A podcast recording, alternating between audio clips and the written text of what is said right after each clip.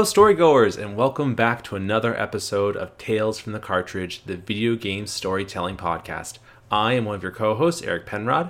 And I'm your other co host, Ryan Bauer. Oh, Ryan, this weekend's flying in the worst way. Like, it's Yeah. just, I hate when weekends fly by. Like, it literally Yeah. is the worst. You get there, you get to Friday night, you're like, yes, it's time. It's time Mm-hmm. to unwind. And then Sunday night comes, and you're like, I haven't unwound yet. I haven't unwound yet. I need more time. Yeah. I need more time, please. I know that time is a construct or whatever. Right. Yeah. But at the same time, I don't think it is because time still keeps flying by. I don't, Right. I don't understand. So like, I don't know. I don't get it. Anyway, Ryan, how are you? And what have you been playing? uh, I am doing all right. It has been um, uh, just a wonderful time, um, as always. Um, but I'm, I'm doing all right.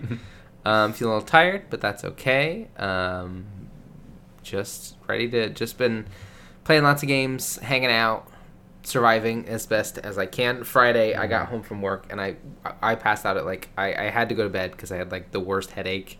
Um, and I went to bed at like eight o'clock on Friday, Mm. so my sleep is all messed up because then I woke up at like four a.m. on Saturday morning, Oh. and it's it's but it's fine. We'll we'll hopefully rein it back in for this next week. But other than that, I'm I'm doing I'm doing doing all right. Um, I've been playing a lot of Horizon Forbidden West, um, which I'm jo- enjoying a whole bunch, and then um, a little bit of Grounded, um, which I don't know if you remember this game. I've heard of this game, Eric. Go ahead. Sorry.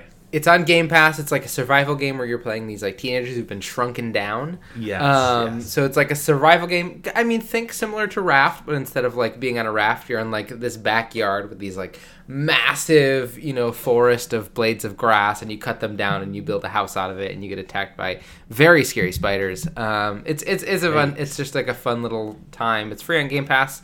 So we finished um, Nobody Saves the World. Me and our friend Dave, and we're like, okay, let's download like four things that are on Game Pass. Let's figure out what we're going to do next. And we were both didn't want to jump in anything too wild because Horizon's out, Destiny I haven't even touched yet is out. So there's there's Oh, just yeah. a lot. There's a lot going on.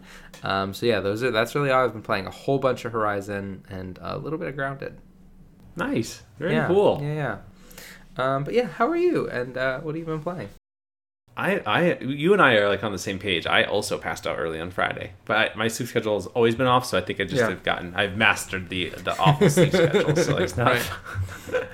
But yeah, yeah, I have the same thing. Um, in terms of what I've been playing though, it actually is what the, we're covering today. It's the only game that I've played and I Oh. beat, so I can have this moment and talk about it. This is actually Yeah. going to be our most.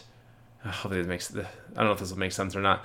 This will be our most current this, this episode will be the episode that is most recently closest to when this game came out. Does that make Yeah, sense? Like- quickest or- turnover, quickest turnover. Yeah, quickest game turnover, yes. episode. Thank yeah, you. which is Yeah. quite the feat. Yeah, it's we haven't had a game that has been out so recently that we've covered. This is Yep. the first one. Right. So I hope we don't get like any strikes or anything against us. Like I don't think so. I don't think until you start like making money. I don't think they do. Mm. I don't think they, they. I don't think you can be copyrighted until you're um you're making money off of it. Or again, like our our likeness now, we are very good voice actors, and you're an Very incredible good. writer. But if our likeness is too close to the the the the game, they may have Mm. issue. But also like. It's a different medium, so I feel like eh, Yeah. I, I'm, I'm maybe eventually down the line we'll have to put in like uh, all rights reserved to slow cap entertainment, whatever. But I don't think that just yet. yeah, we don't make money, so that's perfect. yeah, exactly. Yeah, we're not making money off of it. Yeah. It feels counterproductive to say that. right, right. Yeah. But before we jump into that, uh, we just want to say that we hope you're doing well and that we hope that you enjoyed our last episode, which was our bedtime story of Pokemon Unite. It was actually our longest episode Yeah. uh, of, of a bedtime story. Right. So it, was, it came out better than I thought it would. Which is, I already assumed it was going to be perfect, so it's even more perfecter. Extra perfect. Yeah. As well as we hope you enjoyed our last DLC all about love, and I think it was on healthy relationships, right? Or bad Yes, relationships. it was un- unhealthy. Yeah. it was a bit of a wild one. Things got a bit out of hand. Uh, a little rowdy. I learned that octo- octopi can't have human babies. Yeah. Did not know that. now you know. and if you don't know what I'm talking about, you should go let's do it. It's one of our better DLCs. It's probably our was, best one. yeah, yeah, it was, it was, it was a very, it was, it was a good time. yeah. But we hope you're doing well, and we would love to hear your thoughts, feelings, and perspectives by sending them to us at our Gmail account. that was lame. at our email at talesinthecartridge at gmail.com. All of the E's are threes. You can also find us on Twitter and Instagram. DM us, comments on our post, comment on our posts. Let us know what you think, and we will happily share those in our next episode. But today, we are breaking it down kung fu style as we jump into the world of Sifu. Newest game from the studio Sloclap. It is awesome. But I'll get into that soon because my memories are very recent, so I won't I won't be wrong. I hope. Yeah. but Ryan, you want to jump us through the background stuff and the influences? Yeah, I'd love to. So, for background influences, we have, as you said, developed and published by Sloclap, which are a uh, Paris based company, actually, a bunch of old Ubisoft uh, France folks who left Ubisoft and Ah. found made their own company. So, like, their game before Sifu, which was Absolver, was like an open world kung fu game, like very um, Ubisoft looky game. Um, this game game came out, um, like you said, very recently, February eighth of 2022. Within this month that we're Wow. recording this episode, which is Buck Wild. That's. Um, directed by uh, Jordan Layani and produced by Pierre Tarno. I'm sure there is an accent there that I'm not quite It nailing. was great. No, it was good. It was good. Thanks. um, influences. Um, I looked at some interviews between um, the developers and the producers of the game. And Eric, you are a connoisseur of the kung fu, may recognize Hmm. far more of these um, references than I do. So if, if you do, or if you notice anything, just just shout it out. The Raid, um, which I have not heard of. John Wick, which So I've seen. good. Oh, please go. The Raid. You've Oh, no? I was gonna say I can. I, maybe I can take this part if you want me to. Yeah, please. They, at least the movie section because you you I mean Yeah. I know who Jackie Chan is and they talk about that, but that's kind of the end of my kung fu um, understanding. Yeah. So so the the game is based on a lot of movie influences. The Raid by Gareth Evans, John Wick by Chad. Oh God, uh, Stahelski. Uh, Sha Po Lang by Wilson Yip and Tom Yum Gong by oh my God by pra, Prasha Pinkal. Pinkal? Nailed it, Pink- yeah. Something. Oh, Pinkal. I will say I've seen The Raid and I love The Raid. If you love kung fu movies, you've not seen The Raid. The Raid is very good because it's very realistic. It's about this these these cops who have to go into this building to get to I forget it's been a while since I've seen it, but they're going there for something and they're climbing up the levels to get to the top and they're fighting their way up, which actually happens a lot in Sifu, which is really cool. And I'm connecting the pieces right now. Uh, it's a fantastic movie if you like those kinds of things. And of course, uh, John Wick. Everyone loves John Wick. I mean, most people do. Uh, it's very good. Keanu Reeves, whatever. I haven't seen the other two, uh, but maybe it's worth looking into. But uh, other influences are Jackie Chan movies uh, for the one versus multiple enemies style and the use of the environment, which again happens a lot in Sifu. Is like I'm saying that because I'm putting like, it's literally coming together in my mind right now, which is which is really cool.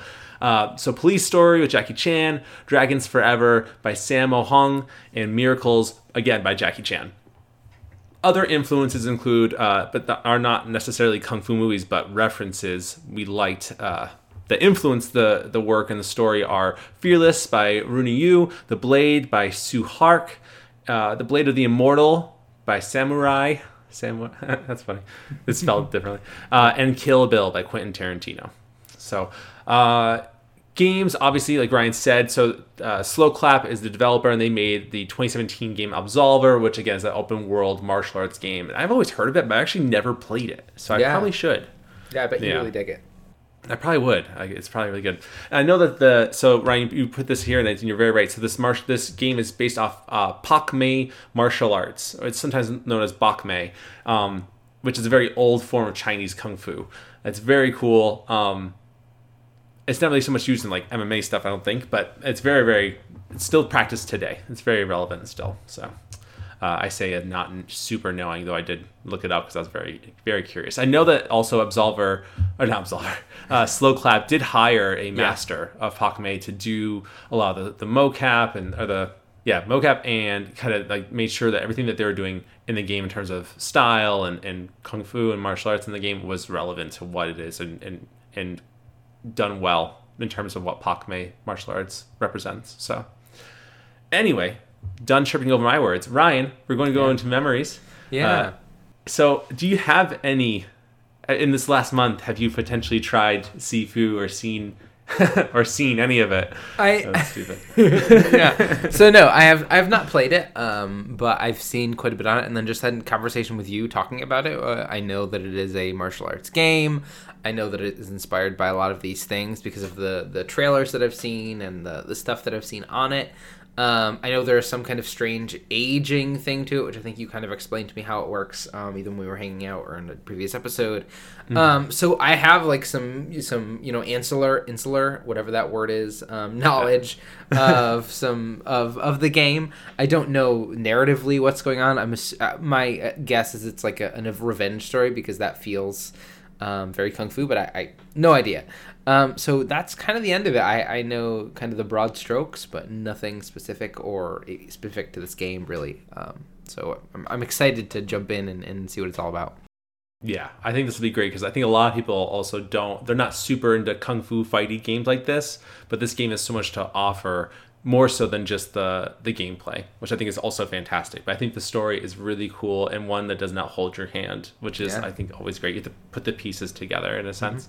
Uh, I've been super jazzed about this game since it was first announced. I think at a, a, a state of state of play for PlayStation. I think I so. think is when it first was announced, and uh, just the style and everything about it just gripped me instantly, and I've been psyched for it ever since. Um, and I and I don't regret buying it or playing it. It was fantastic. It's a game where I had bought Sifu first. I think it came out first uh, before Pokemon Legends Arceus. And I did not care about Pokemon Legends Arceus. I did. Don't get me wrong. I do. I'm going to play it. But I love Sifu, Sifu so much I did not even have a, a draw to Pokemon because I was so stuck on Sifu. Like getting better, making sure I didn't age. Like it, it'll make sense when I say it more if you don't know the game. But it's just such a great time. It really is. And pretty soon, uh, I've heard that Solo Clap is going to introduce a easy mode into the mm-hmm. game. So for people who maybe just not enjoy the the challenge of the age progression system and all that stuff, which is totally cool. I, I think it's Yeah. a game where the story is really good, and I think the story does teach you something. So if you hear this story and you really like it, I I really push you to buy the game and play the easy mode when it's out if that's more your style, because there are things I had to leave out of this script that really define what happens more on the game. You get the general context in this one, obviously, but as you play the game, you get you learn more things about each character as to why their motivations are that we might go through at the end of this whole thing. But it's just a lot of fun to learn, and it is a lot of fun to, to get good at the game. Like it's it's very rewarding. It makes you feel awesome in like the best way. So I'm very excited about this game. Right, I'm ready to like bust some butt, kick some teeth in, Yeah, slow I clap can tell you're death. jazzed. You're ready to go. yeah, But I think without further ado, we should just jump right in. yeah. Let's do it.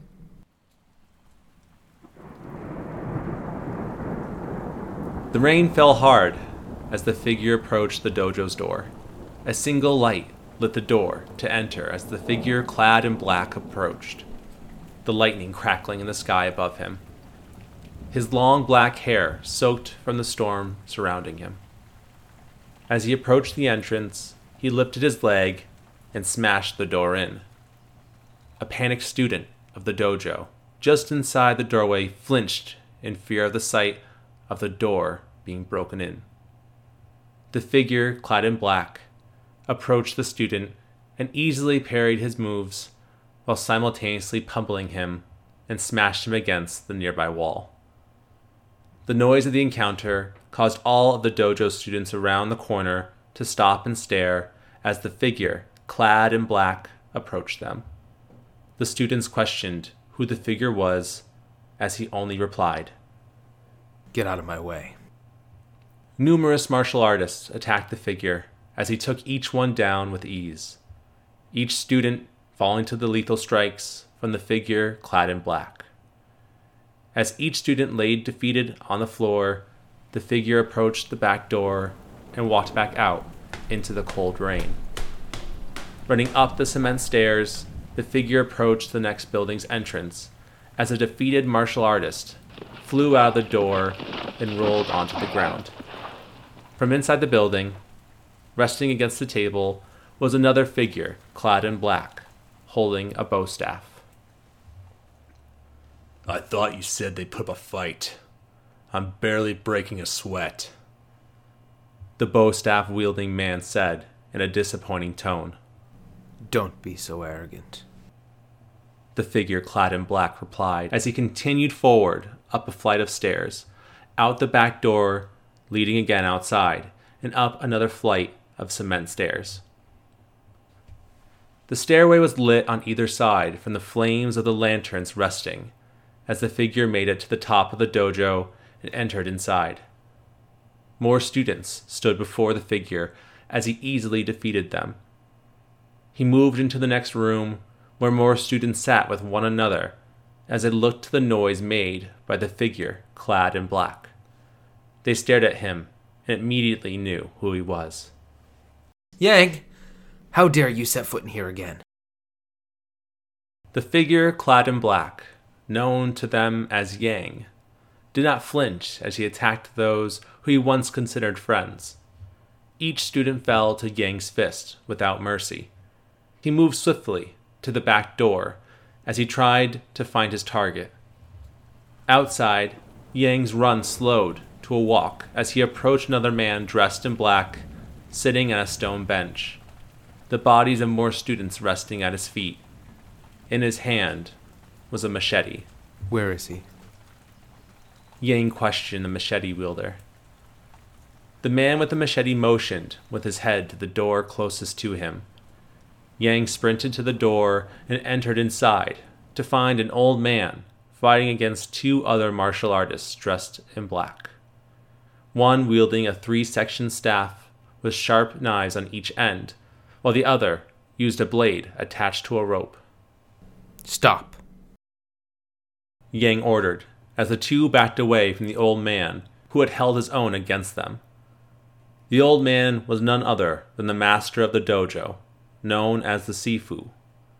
He looked forward to the figure clad in black. Yang, of course, Sifu said with disdain in his voice. Yang moved forward, staring at his former master. You've gotten slow, Sifu. Yang said as the bow staff and machete wielder entered behind him. You know why I'm here, don't you? Just step aside. Yang instructed. Sifu looked down to the ground and grimaced as he turned his back to Yang and his deadly accomplices. You were a mistake. I should never have taught you. Sifu walked towards a small box resting on the table of a small shrine, honoring the previous Sifu. He placed his hand on the box. Now, you know too much. Yang moved forward towards Sifu. By returning tonight, you've given me a second chance. Sifu turned to face his former pupil as lightning cracked outside. This time, I will do what I must.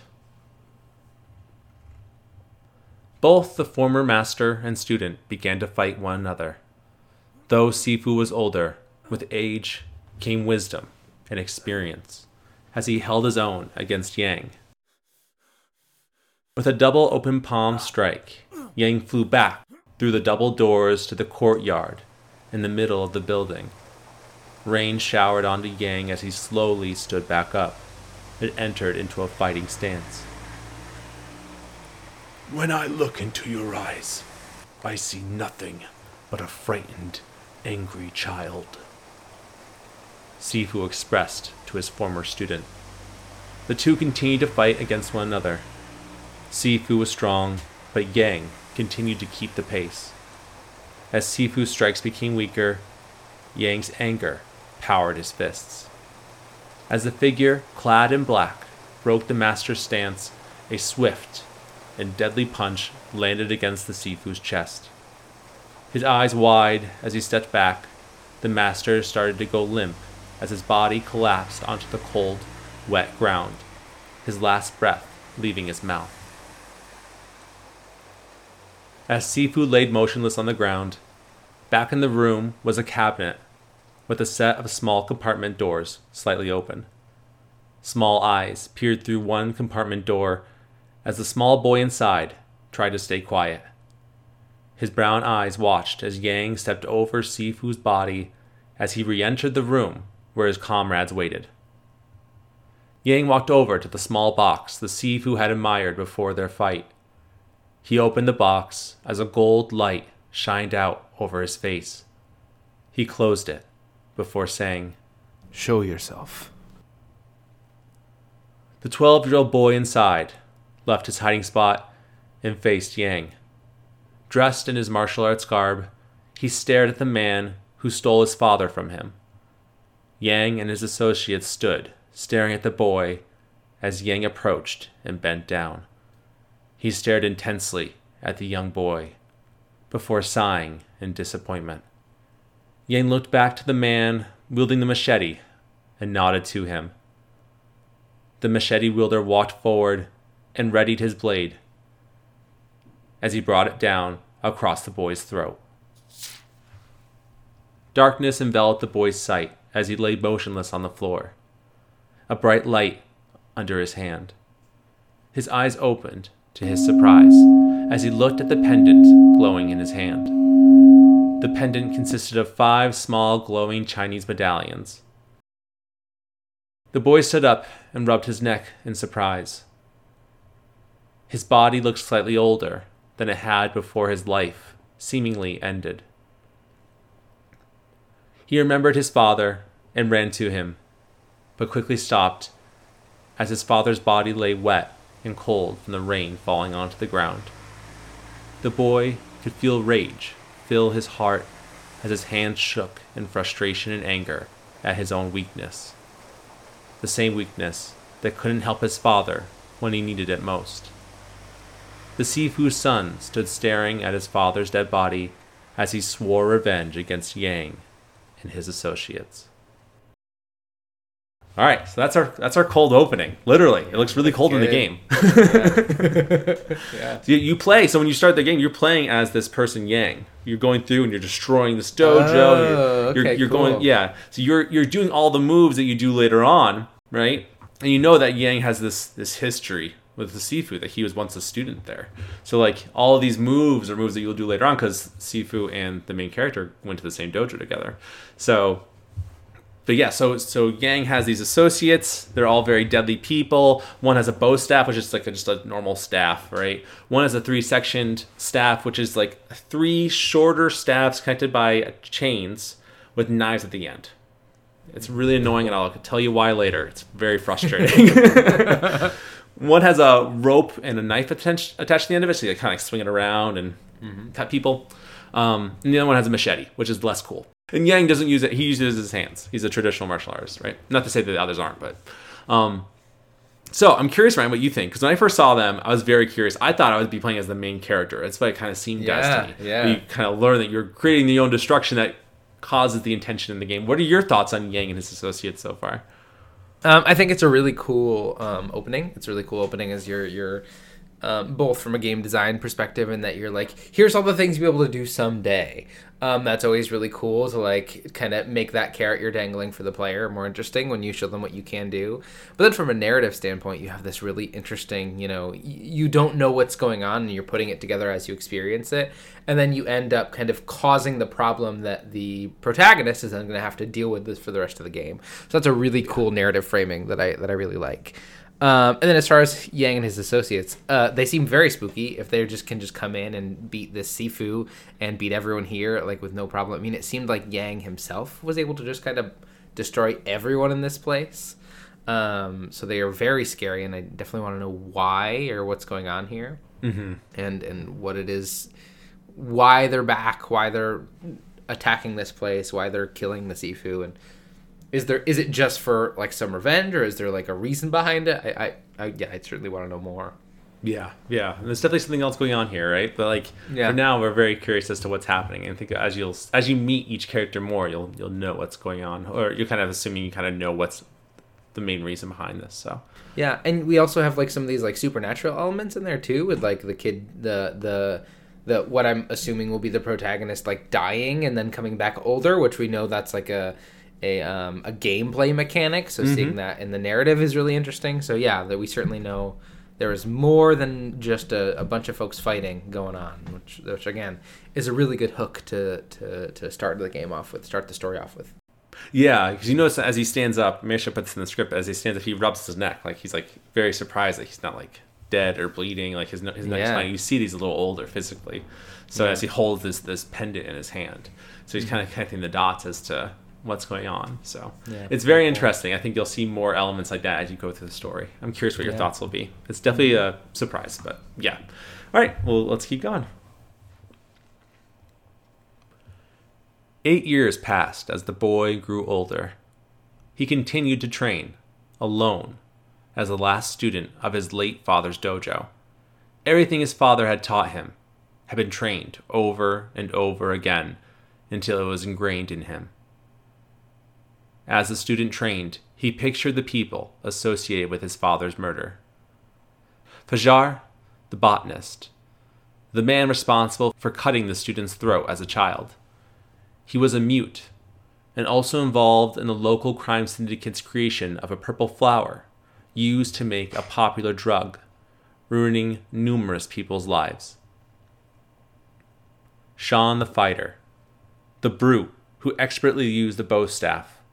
He was the leader of an underground fighting ring and the owner of the nightclub used to hide it. Kuroki the artist, the woman who used the three section staff. She seemingly gave up her life of violence to pursue her art. She had recently opened up her own museum filled with her artwork. Jin Feng, the CEO, an older woman who became the CEO of a powerful philanthropic company. While she was missing one arm, she was still deadly and powerful in her own right. And last was Yang, the leader. The murderer of the student's father, Yang was now the head of a traditional healing facility that was also a martial arts dojo. The student had collected information on the five martial artists and displayed them on his bulletin board next to the window that overlooked the city. He knew he had to get his revenge within a 24 hour period. Once he took his first step towards revenge, he knew he could not stop, or else he could lose the chance to face everyone if they were to realize what he was doing too soon. After the student studied his board, he walked over to the shrine his father once stood at and prayed for strength to do what he needed to do. The morning sun shined down on the forgotten part of the city the student had entered. In the distance was the warehouse the student knew Fajar was making his drugs. The road leading to the warehouse had massive piles of junk, stopping him from easily getting to it. The student realized he would have to go through the neighboring buildings if he wanted any chance of reaching Fajar in the warehouse. He ran to the right side of the road and hopped over a fence, where he ran into thugs of the crime syndicate. Threatening the student, he quickly knocked them down and moved into the nearest building, traversing up the building's winding staircase, beating down anyone who got in his way. The student continued through neighboring buildings, taking down foes left and right as he finally made it to the warehouse. He walked into a large open room with tall standing metal planters filled with purple flowers. The student noticed his target at the end of the room. Fajar, the man who attacked the student with the large machete on that faithful night, stood at a planter filled with just soil.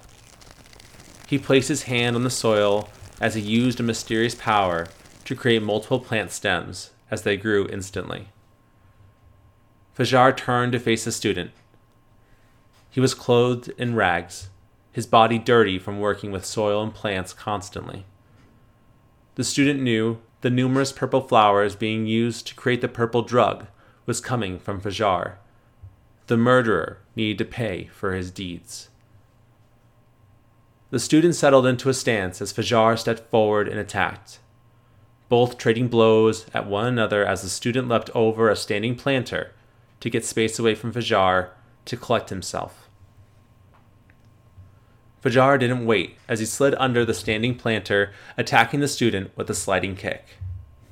The student fell to the ground as Fajar took his fist and connected it to the back of the student's head, killing him.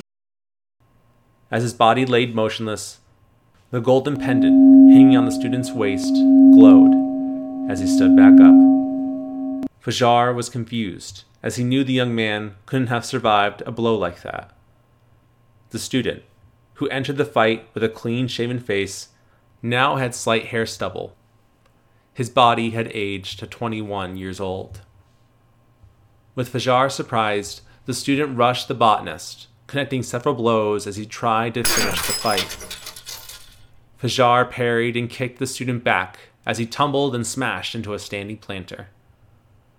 The student looked up as Fajar removed his tattered clothing covering his torso and brought out his machete. He stared intensely at the student as bamboo began to sprout from the ground and covered the entire room in mere seconds. The student looked around in shock as everything around him was covered in bamboo, besides the center of the room, which was bare ground. He stood in the open space as he heard rustling come from the thick bamboo grove next to him. Suddenly, Fajar leapt out of the bamboo as he brought down his machete onto the student's head, killing him. Fajar grunted as he pitied the student who was miraculously, somehow, standing up again. It was impossible, Fajar thought to himself, as the student looked slightly older again, his beard coming in even more. The student had aged again to 23 years old. He ran at Fajar and connected with a low kick, sending the mute to the ground. Fist rained down on Fajar as the student bent over and pummeled him. As Fajar got back onto his feet, he attacked again with his machete, irritated that his opponent wouldn't stay dead. Losing focus, the student parried the attacks, grabbing hold of Fajar's wrist, twisting his body around, positioning Fajar to where his own machete was resting against his bare neck. The botanist's eyes widened in fear of his death as the student held his life in the palm of his hands. With a quiet intensity, the student spoke. I've spent eight long years preparing for this. A sharp slice into bare flesh could be heard in the distance.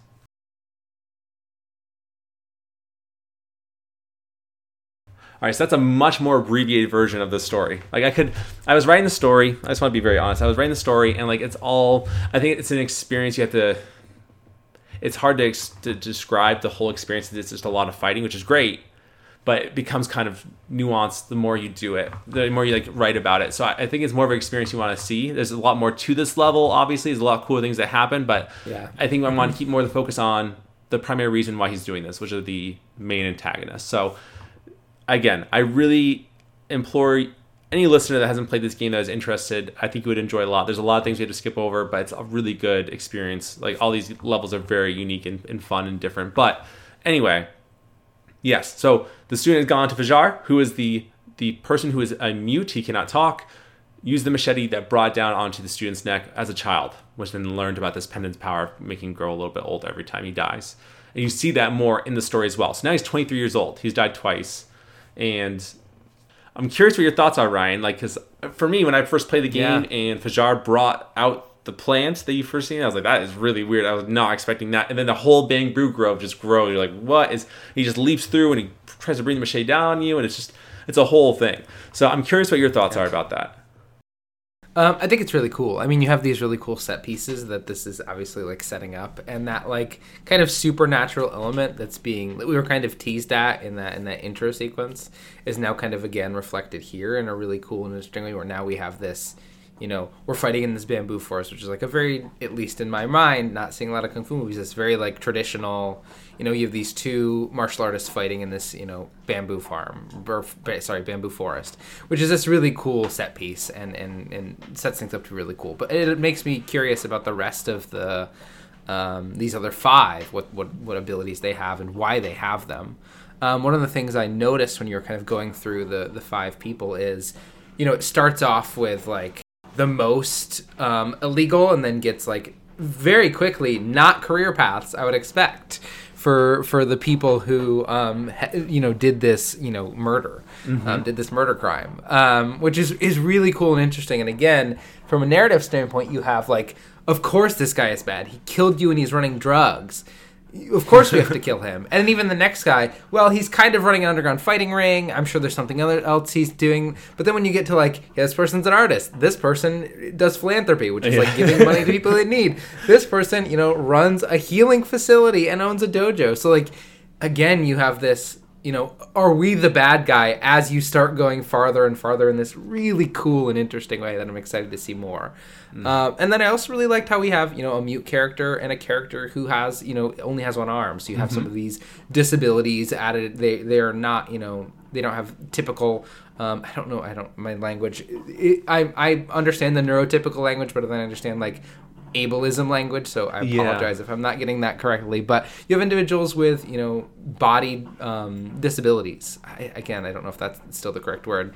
I get. Yeah, which again is, is really cool, and, and it does not slow them down. It does not make them less of incredible warriors, and I think that again is just is great to see in in games. Um, but yeah, a lot of really cool stuff going on here. I'm I'm definitely really interested to see where it's going, and I understand why I had to cut out a lot of you know the the fighting point. But you, I as as somebody who hasn't seen it, I'm still able to follow, and I it still is this like really cool fight sequence that I'm able to kind of envision even without tho- those pieces. So um, I think it holds up really well. Um, so I'm, I'm excited to, to see where it goes. It's very cool. I'm glad you. I'm glad you noticed that. Yeah. Actually, you make a very good point. I would like for you to stick on to that thought. Okay. That's a really interesting way. I'm so glad you picked that up because I actually didn't realize that too much later on. Yeah. But Then I was like, oh my god, I should have realized this. so like, it's very yeah. That is a huge interesting part, right? Because like, uh, you know, drugs. Yeah. Underground fighting rink. That's not great, but I mean, like, eh. And then it's like. Artist at a museum, like "Ah, this Yeah. feels weird. CEO for philanthropy, ah. like it's just like it's Yeah. hard to it's hard to justify, even though you know they've done these horrible Yeah, things. and- but then yeah, the the question, what why they do this horrible Right, thing, it you know, makes what- them more yeah. complex and interesting characters because they're not just you know they're not just bad people, right? They're not just at least like from knowing this information. And again, I don't know if you get all this information at the onset. Maybe you do, um, but like these aren't just like horrible people because they're the things they're doing are in some ways like making the world a better place and like helping make people feel better. These first two, no. And I think it's really smart to set that up that way because then you can feel like empowered and like I'm doing the right thing. And then like midway, you start to question, which is just a really good Mm-hmm. narrative framing. So I'm excited to see where it goes from there. Yeah, I don't want to say anymore. Yeah, Let's yeah. we should just continue with the I'm excited to see where it goes. I'm Yeah. excited to see where it goes. The afternoon had come as the student peered out, admiring the view of the city from his dojo. After taking a deep breath, he stood and made his way inside to his bulletin board. Next was Sean, the fighter, a brute of a man who ran an underground fight ring in disguise as a nightclub known as The Club. The student knew waiting too long would be a poor choice, and that going to confront Sean before the club was filled with people would not be helpful. The student closed his eyes and collected himself. One down, four to go. Sometime later, the student walked down the dirty alley to the club as he passed a man standing by himself. Forget about it. You're not on the list. You're not getting inside. The stranger advised the student. The stranger heard the man's advice but did not heed it as he approached the club's bouncer. Private party. Come back tomorrow. The bouncer said with grit in his voice just before the student knocked him down to the ground and thrashed him into submission. The student entered into the club as he fought his way through several normal looking partiers trained in the ways of martial arts. Music beat throughout the massive speakers throughout the club as the student defeated each opponent until he made it to a dark room with an individual guarding a door to the other side. This individual explained that ahead was the burning trials and asked if the student was ready to face it. I'm ready, the student said as he pushed the doors open and entered inside. It was dark until the fires began to burn down the long hallway the student stood in. At the very end of the hall, a looming figure walked away holding a black bo staff. Sean, the student thought, as he dashed forward to face him. But before he could reach Sean, the doors closed behind the fighter and locked. As the student felt irritation bubble up from inside of him, on the second story balcony above him, a woman spoke. Step forward. You're about to be tested. She said as the four doors to the student's left and right opened and opponents rushed out. He fought against them all as they attacked together with sturdy bamboo poles and metal pipes, beating the student into submission. As they celebrated, the student rose again, his face looking slightly older and with a more prominent facial hair stubble. He was now 29 years old. Picking up a metal pipe by his foot, the student attacked his opponents, beating them down as they lay motionless on the ground.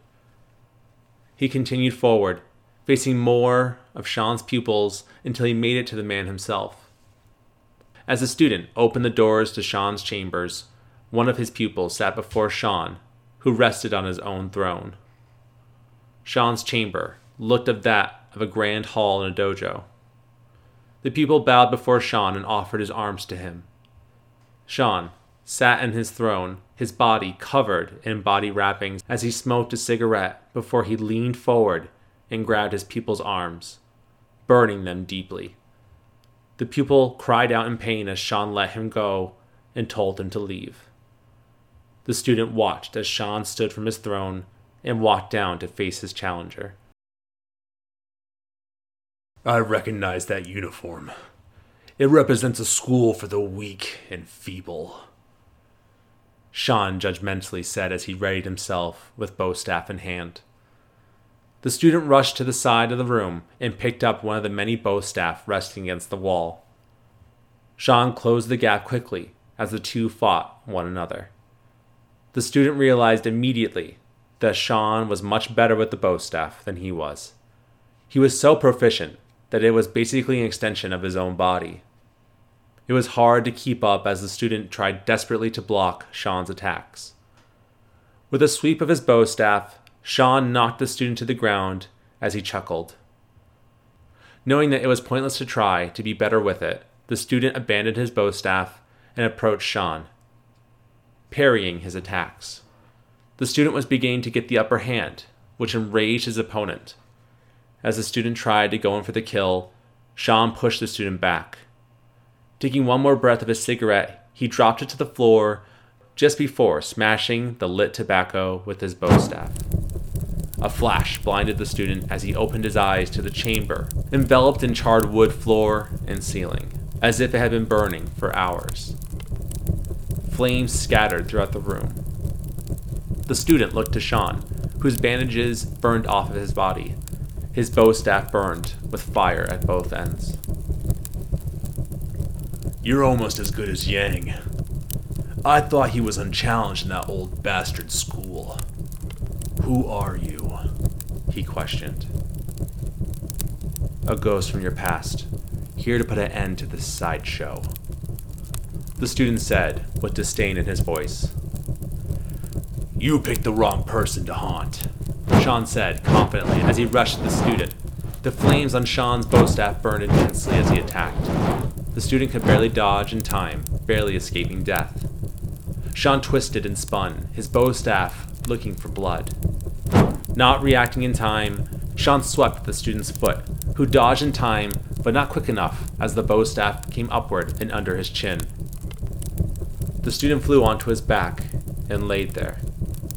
A disgusting smile covered Sean's face as he turned to walk away. He stopped, however, as he turned, perplexed, to find the student standing again, his facial hair now considered a beard grew as more gray hairs began to show on his head. He was now 33 years old. Sean was caught off guard at his opponent as the student began to attack fiercely. Sean parried, attacking his opponent who had learned his moves with the bo staff. The student parried and dodged all of Sean's attacks until a quick uppercut helped jar Sean enough to where the student stole the flaming bo staff away. With a few strikes, Sean laid on the ground, looking up to the student holding his flaming staff. bringing the bo staff over his head, the student brought it downward with all of his might onto Sean. All right, so two people are dead Yeah. very quickly. It happens very fast. This all happens with with this all happens within one day. Yeah. So like it's really fast paced. You kind of see every time you pick a new stage, the the the um, environment changes in terms of like where the light is. Right, the sun's like shining, or it's going down, or it's dark out. So you kind of see the different times of day. Um, so yeah, so they're going through this club. It's a normal club until it's not all of a sudden. And then it's like this underground dojo ring. People are fighting in cages and like uh, you go through and like it's like this martial arts dojo that goes to the, tr- the this burning trial and that's what this is. This guy gets burned on his forearms. It's a, a dedication to Sean. Like you've been through this trial. You're now you're one of his like higher up pupils. Like you're dedicating yourself to him. Um, but as we see here, the student gets the upper hand and ends up killing him with his own bo staff. So I'm curious what your thoughts are on this. I feel like his power is very strange because it's just very fiery, obviously, but not so not so like very obvious in a sense too. Like he's not shooting flames; it's just very hot. like he just chars things very well. Which I thought that was a little strange, but I'm glad they didn't. He didn't shoot fire and stuff. I thought that'd be a little too much. Yeah. So I'm curious what your thoughts are. Yeah, I mean, I think uh, with with the with his power, just like the previous individual, it, it again, there is a mechanical like there is. I'm sure. I'm assuming some kind of reason, but it, it, it is just creating these really cool settings and set pieces for you to have these fights in.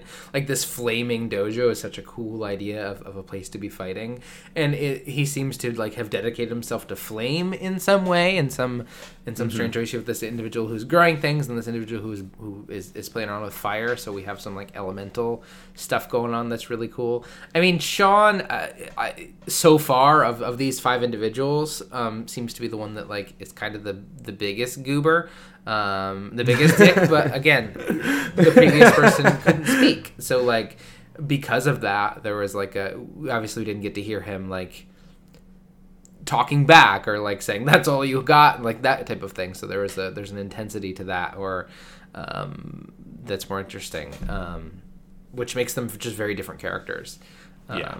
Yeah i mean sean seems to be like uh, uh, like it, it seems like the previous individual was running some kind of drug ring sean seems to be like creating his own like fighting uh, his own dojo his own his like own dedicated fighting group um, which is, is really interesting Yeah, yeah. He's very he's very brutish, Yeah. Mm-hmm. very like just antagonistic, right? Like it's Yeah. very interesting. Somebody it's hard to connect with. It seems like. And Yeah. again, the total those two are total opposites of the next three are going to run into, right? Yeah, Like yeah. you see more of that difference too, I think. Um, but all the while, like, at least for me, as I continue on, like past this point, like I was, you know, I go back and I'm like, why, like, why be this way? Why do all these things? You know. But yeah, so Yeah. it'll be interesting once you get to that point, I think. But yeah, I know Sean's cool. I, his and actually, it's really interesting. So I, there's an article that came out recently, uh, based off player data, that this ep- this uh, stage, the second stage of the game, was actually the hardest one for for people to get through interesting is, is a hard stage. It beat Yeah. me several times. It, it's just so long and so hard. Like you just get bombarded all the time, Yeah. and then it's it's funny because you'll get bombarded and it's really hard, and you'll face that really hard like one opponent, and it's just incredibly hard. So like it's just it's so, it's so constantly challenging. Like I think I first beat it at like age 50 or something like that or now i can beat it at age 20 i don't have to die you know but, Yeah, but like it's yeah. such a huge difference it's very Right, interesting very cool. it's really cool Do yeah you? And it seems, um, and and maybe this is just uh, your your writing, but it seems almost every time that he dies and comes back, he either is stronger or more knowledgeable, or he. He, and and he has the upper hand. Is that is that something that is that is true? Like, is that something that as you're as you're older, you're you're better? Kind of. that- So as you get older, no, you're right. Yeah. So Yeah. as you get older, your health goes down more. You become more frail, but you do become more powerful. Oh, very you become cool. stronger. Yeah, that's um, cool. and yeah. So I tried to I tried to weave that into the story, but at the same Yeah. time too, and this is less so of the game as more of just the player. But as you die, like you you're paying attention to the moves, right? To get used to Yeah. when to dodge, when to parry. So you are becoming smarter, and like so like. I will say for the next stage we're gonna cover, I died at age 70 the first time I beat it. Like or first time I got I played it, I just I could not beat it. Then as you play more and more, you get to the point where you are learning the moves and getting Yeah. smarter. So Right. the the idea is that the student is paying attention to that. So every time he dies, he learns a little bit more, and he's able to kind of go against, he has that second chance, so to speak, but just multiple second chances. yeah, and I think one of the things that is it like this is a newer game. One of the things that we can see in this newer game is so closely like the mechanics and the narrative line up in a way that is really cool and interesting. Where like you as a player get smarter, the character gets smarter and fights better, and e and you're and you're aging. So there's this like really good synchronicity that I think in older games just it, it didn't exist in the same way, where the mechanics so closely you know, fully became part of the narrative, where the, the mechanics and the narrative were so intertwined in such a really cool way that, that, that this game is, is doing a great job of. yeah, I feel like I feel like we see. I think you're so right. I think that games have done such a better job weaving that Yeah. element into gameplay esque thing. Uh, I, I think it's so it's done so well now, and I think Sifu is a great example of that. And I'm Yeah. sure there's many others who I can't literally think off the top of my head, but there definitely Yeah. are. You know, You're right. compared to like in the 90s or 80s or whatever. But, Yeah, but you yeah. you had firepower, or you, you you just got older, and there was no discussion about it. This is a video game. That's how it works. Where now there's this Yeah. like, really interesting like narrative um, reason and, and and mechanics in line with that in a really cool way.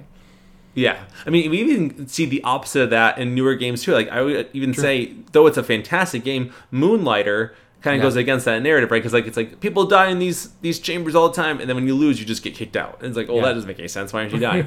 So it kind of goes against that idea. Yeah, yeah. Um, yeah, which I, I mean, which is fine because that's not the point of the game, but still, it kind of takes you out of it. a little. Whereas Sifu does a great job, and and I wish I incorporated incorporated more of these. But as sometimes when you die and stand back up, the the opponents be like, "What are you like? This is weird. Yeah. Like, what? How are you doing this? Like, Yeah. you know, it's like the like like what the heck is happening? Like they literally get freaked out when you stand back up because you should be dead, Right. and you and you technically did die. So it's very cool. yeah, and as and as you die too, like you get points. The more your combos, like you get better combos, stuff like that. So you get more points, and you can invest in different skills. So technically, you do become like stronger in a sense, but like it's not like Yeah. it doesn't flow with the story. You know, you know what I mean? So Right, right. yeah, yeah. Very cool. So next we're on to the, our third target, which I think is a very interesting one. Literally, though, I hate this this boss so much for so many reasons, and I will get to it later. The sun was beginning to set as the student trained in his dojo. He needed to cool down after such a heated fight. He walked inside his home and looked at his bulletin board. Next on his list was the artist, Kuroki, a Japanese native exiled to China for unknown reasons. She had been there the night Sifu died. Though she was trained in the ways of martial arts, she seemingly did not fight anymore and opened her own art museum, filled with her own pieces. Though it may be true, the student had every intention of ridding the world of her as he set off for her museum. As the student entered into the museum, he noticed the massive waterfall in the middle of the main lobby. Security was already approaching him, telling him that he needed to leave the museum for his own good. One held a metal bat, while the other a Japanese short katana. Dodging their attacks, the student quickly put them down and grabbed the katana as he began to move through each exhibit. As he went through each one, the student noticed more and more of Kuroki's artwork, each one an expression of her soul and perspective on the world. As the student made it to the top of the museum, he ran around the walkway as a dangling work of art hanging in the main entrance began to form into the shape of Kuroki. The waterfall was perfectly in the center of Kuroki's artwork as the flowing water split, as if beckoning the student to enter. The student looked forward, confused, as no path was present for him to walk on to the waterfall. Taking a chance, he stepped over the ledge as an invisible walkway led him to the part in the waterfall. He entered into a room with perpetual rain as Kuroki's martial artists attacked the student. He fought them off, soaked to the bone from the rain. He followed through the last exhibit as he came to a room that looked as if it was outside during the winter. A small stream of water ran by the student's feet as he walked through the snow to find Kuroki, who was kneeling underneath a full moon. In her hands was a wooden doll that she had carved with several others scattered around her. Kuroki wore a pure white kimono with white makeup covering her face. She brushed off the doll that she had just finished carving as she spoke to the student. I do not want to fight you. That feeling of vengeance, it will not cease here. The student stood, his resolve ready to fight Kuroki and get his revenge, as he said nothing back to her. I speak from experience. Kuroki said softly as she twisted the wooden doll's head from its body. Now leave or be forced to leave, she said as she prepared her three section staff. Kuroki swung her staff at the student. The deadly weapon was one in which the sections of the wood were connected by a chain. Each end of the staff had a deadly blade attached to it. Kuroki spun and swung the staff with expert precision as she sliced the student on several places on his body. Blood dripped from his open wounds as the student dodged the blades and attacked when Kuroki left herself open. Her attacks were like artwork as she spun majestically and dangerously. With a slice on the calf, the student couldn't help but bend down to hold his wound as Kuroki spun her blade to the side of his head, making his body go limp. Kuroki stared at the man as emotions swelled inside of her confusion and surprise as the student stood back up, looking older still, as he was now 36 years old. Kuroki questioned if the student had defeated death itself for him to stand again as he ran at her. He grabbed and threw her against a nearby rock as he sent several strikes against her, causing immense damage. With her posture broken, the student went to strike, but not before Kuroki headbutted him and jumped backwards. She dropped her staff as the color of her white kimono shifted to black. Black bled from around her eyes as it dripped down and showed prominently over her white makeup. A disturbing smile went across her face as she held the kunai knife up. The area shifted quickly into a world of infinite rain as swaying waves of water encircled the area around the two. Kuroki ran at the student, kunai in both hands, as she criticized him. I know a hundred ways to kill you. You should have run when she gave you the chance. She jumped back and threw kunai at the student, who barely dodged them as she prepared herself. A gleam of light off her kunai signaled her dash, as she attacked at super speed, plunging the kunai into his chest. He couldn't believe how fast she had went as he fell to his knees. She stepped back and watched, not surprised as he stood back up. The student was now 40 years old, his beard thick, grays more numerous, and wrinkles prominent. Kuroki jumped back again, sending out more knives that the student was able to dodge. She prepared again to dash at her opponent, to keep killing him however many times it would take. But she wouldn't get another chance, as she sped forward at the student, who was able to dodge her attack, having gotten used to her speed. He grabbed her arm, twisted her body around, and forced her own knife into her chest. Kuroki stood back in shock as her blood began to leave her body. The world of rain disappeared as the snow replaced it again. Her black kimono turned white as her blood stained it red. Kuroki fell back onto the snowy ground as the snow began to be stained with blood. All right, so that is the next one. That's number three. And I'm curious what your thoughts are, Ryan, because again, you were killing it with these uh, these observations. Your perspective spot on. She's saying, "I don't want to do this." Like, yeah. your Yeah. revenge is not the answer, right? I understand where you're coming from. Revenge isn't the answer. Like, you shouldn't do this, right? She's trying actively to stop this from happening. Whereas, you know, uh, Fajar and Sean were like, "Bring it," you know, like Yeah. they didn't care, so they were all about it. Um, so I'm curious what your thoughts are on this. And you see it too. I wish I could, if I had more time in the day, if this is our full time job, I would be describing these works of art better Yeah, they really do. imagine. Yeah. and they're really cool. Like I, I think you could really see them in a work of art or in an art museum. Like if I really saw these things, it would be amazing. It'd be so cool. But you really do get a side of her. You could just kind of know her better when you see her her artwork. It's really interesting in that regard.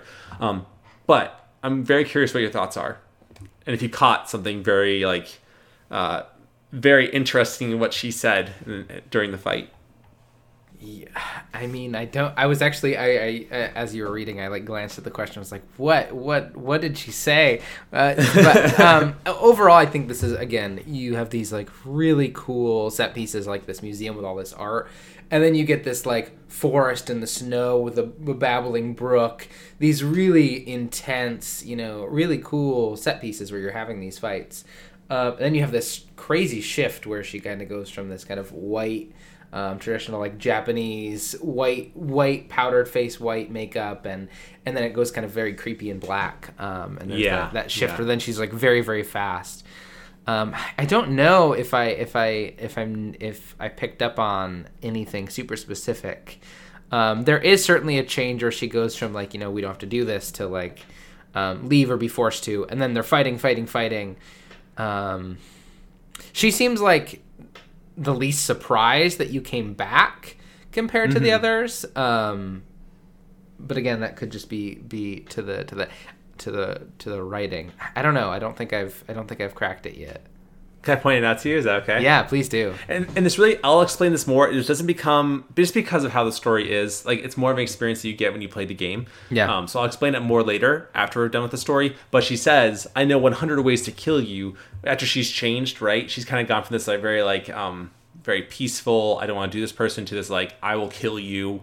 Yeah. You are gonna regret this person. So after she changes, right? She all the colors on her change, right? Everything that was black turns to white, and vice versa. Um, and she goes, "I know 100 ways to kill you. You should have run when she gave you the chance." Oh, interesting. Yeah.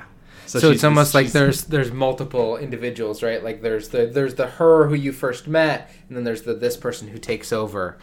Interesting. Which like they're very and they're so different which is the most interesting part because like in the game at least for me and i feel like i cannot be the only one because it is so hard her weapon is such a n- nuisance. It is the worst thing ever to fight against that game. Sean's bo staff and fajar's uh, machete were nothing compared to this three section staff which just wrecks you. It wrecks you. Like you have to dodge it or, or parry it but it's just if you don't get it in time, it hurts you so bad. Like two hits and you're dead. It is the most frustrating boss fight besides another one later on. and what's so interesting is like so each fight has a two-step process, right? You get to the first part, you break their their their structure, their posture, you know, and then you go into the second phase. Um, for her, for Kuroki, what's so interesting is that this first phase is for me at least was way harder than the second one. The second one being the knives and her super fast. Like that one is so easy because it's just all like it's just all very fluid. It's very easy. But the the first part is the hardest part. But now that we're talking about it, and now we're kind of like deciphering the fact that these are kind of two different people in a sense, it makes sense why their fighting styles are so different. Yeah. And why one may be so hard, so much harder than the other one, compared to one person who just shifts and gets harder that way. If that makes sense. Yeah. Um, but I'll explain that more at the end, so it makes more sense Right. for those who who don't ever plan on playing this. They want more context. So yeah. Right. But I, I I think that Kuroki's my favorite Mm-hmm. so far. Okay. She's very interesting. Yeah. I mean, she certainly seems to be the most complex as far as she's like. When you meet her, she says like, "You don't have to do this. I've gone down this path. It's you're not gonna feel any better. There, you're after you kill me, you, it, this isn't gonna end." Um, which again is just from like very interesting and kind of jarring. Um, for uh, uh, the us as a player, it didn't seem to super faze the the character, the the student, but us as a player, again, it adds that doubt to what we're doing. Um, as we've kind of come into this museum and just started murdering people in this museum. Now it seems like some of them are fighters, um, but very different than you know breaking up an underground fighting ring or going into a warehouse full of people who are creating a drug that is hurting other people, that are causing people to have um, a, a bad time. Which again, then moving forward, we're moving into this, which we're going to get into the CEO who like runs a company that like gives money to charitable people, like charitable re- charitable things, like is trying to make the world a better place. And how do you how do you how do you parse that? That's really interesting. I'm excited to see where it goes. And I should say for context, I totally forgot about this till just now because of you, Ryan. You jogged my memory. Thank you. Yeah. Is that uh, you're right? So it's so different. The the enemies you fight are so different because, in a sense, because a lot of them are bodyguards, and they're like, Lady Kuroki does not want to see you. She does not want to fight you. You need to turn back. You kind of like going through all those bodyguards, or you realize that they're from Sean's personal army that he stationed people at the museum Yeah. To help fight. So they're either from Sean's personal little army that he's building, or they're bodyguards that Kuroki's hired. Um, so that is uh, Interesting. So there's still like a relationship there between these five, even though they've all gone their separate ways. There is still um, some type of connection. Interesting. That's very cool. yeah, Okay. yeah. So it's it's funny. You, so like as you play the game, you, you get more information that you'll put on your bulletin board that you're collecting for yourself, and you notice that some people from Sean's personal army are there. So it's a good. I wish I'd put that in there. I didn't even think about it, but it was a good little context thing to know. So Yeah. yeah. Interesting. All right, on to the fourth one. The student, back at his dojo, sat at his table silently drinking tea. Three had fallen, two still lived. He stood up and walked to his bulletin board as he put on his jacket that went along with his martial arts clothing. Next on his list was the CEO, Jin Fang, an older woman with one arm who was just as deadly if she had both. She had become a powerful and wealthy CEO of her own company since the death of the student's father eight years ago. Night enveloped the world as the student entered into Jin Feng's company's building. Security stood and watched as he entered in, but they did nothing. An employee at the main lobby's desk instructed the student to go into the elevator behind her to meet with Jin Fang as she was waiting for him. As he rode the elevator up, he wondered if it would be this easy to get to her and to have his revenge. As he made it to the top, he exited the elevator as he saw her sitting at her desk down a long hall. Don't be shy. Come closer so I can get a better look at you. She said, her bodyguards on either side of her. Look at your face. Not even a scar. Your family is certainly full of mysteries. I am certain Yang would be thrilled to see you again. Unfortunately, I don't think you'll have that opportunity. Jin Fang took a small bell that rested on her desk and rang it as a shock wave engulfed the room. She and her bodyguards disappeared, leaving the student alone with more of Jin Fang's henchmen running at him from down the hall from which he came. After disposing of them, the student searched throughout the CEO's building, looking for her and taking down more of her deadly employees. Jumping onto the top of an elevator, more employees fought the student as the elevator sped faster and faster downwards, leading him lower into the earth. The student realized that he had been entered into a massive pit with different corridors and caverns built into the earth, leading him further and further down. As the student entered a room, one of Jin Fang's bodyguards stood and remarked at the selfishness of a group known as the Guardians, with one of the members being the student's father. She insulted the Guardians for keeping what belonged to the people. She stared at drawings of the four members of the Guardians, one being the Sifu, on the wall in front of her, who had all been X'd out with red paint. The two fought as more shockwaves rang out from further below the pit. The student finished off Jin Fang's bodyguards, but not without dying and growing to the age of 45 years old. He got to the end of the rocky path the pit provided and knew he had to jump down. The black abyss engulfed him as he finally landed on solid ground. For whom the bell tolls. You want revenge and to restore that which was, but that's suffering. It was for something. Yours, mine, even Yang's. A golden light bloomed in front of the student as he noticed the massive golden bell looming overhead. In front of him was Jin Fang with her weapon, a golden chain with a solid glowing golden bell at the end of it. We did something for the people. We shared. You want to erase it all? Jin Fang jumped down from her perch to confront the student, her bell smacking the ground and ringing out. The bell tolls for you, the Guardian's legacy. Now, accept your sentence. Jin Fang was extremely skilled, swinging her chained bell with ease. The student dodged high and low, trying to stay out of the reach of the bell.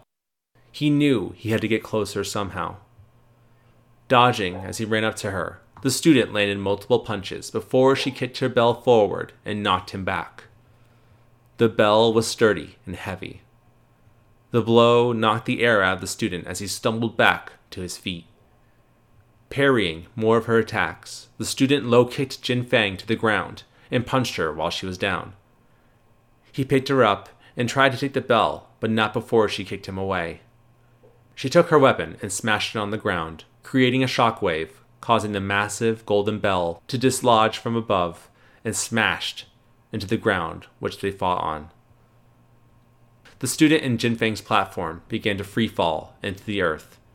Deeper and deeper they traveled as they continued to fight one another. Jin Fang threw her bell and wrapped it around the student's wrist. She pulled him in and kicked with all of her might in the same spot the bell had hit the student before, the already massive injury becoming deadly as the student fell to the ground. His hair and beard were now entirely gray as the 50 year old stood back up to Jin Fang's surprise.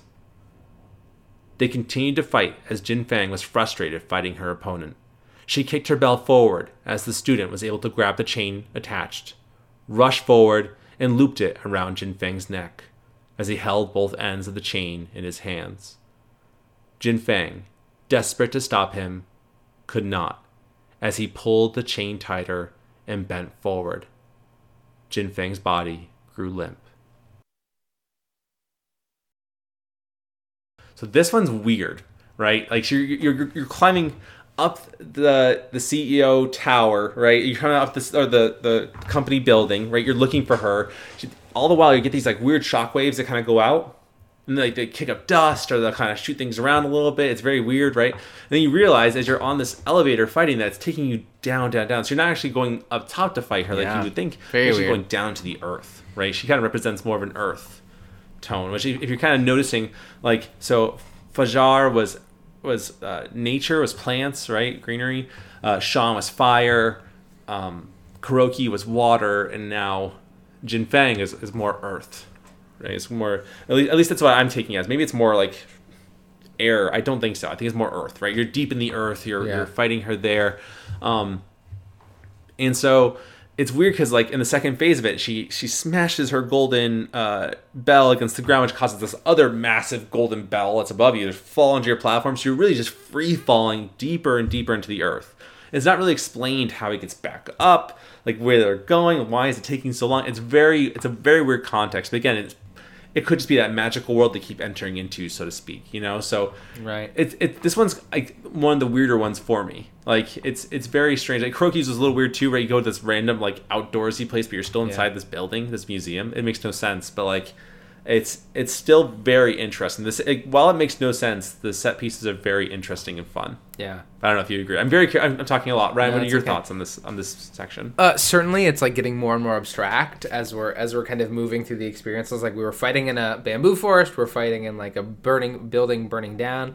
We're fighting in this like snowy mountain that then turned to rain, and now we're fighting in like this like strange magical place where we're then free falling and just going deeper into the earth than you could feasibly go in this really weird and interesting way. I mean, certainly, um, Jin Fang seems to either know more or be sharing more than the others for for whatever reason um and and she even talks about like we we we gave something back to the people or we shared it to the people um that this the student is trying to take away which i think is alluding to what the why they killed sifu in the first place was to get whatever this was um either these magical powers or this wealth or this something um that that's really interesting so yeah this is by far been the most abstract. I'm wondering if it's going to get more abstract as we do this last fight, or if it's going to become a little more grounded, or, or where we're going to land. Um, but it's very interesting.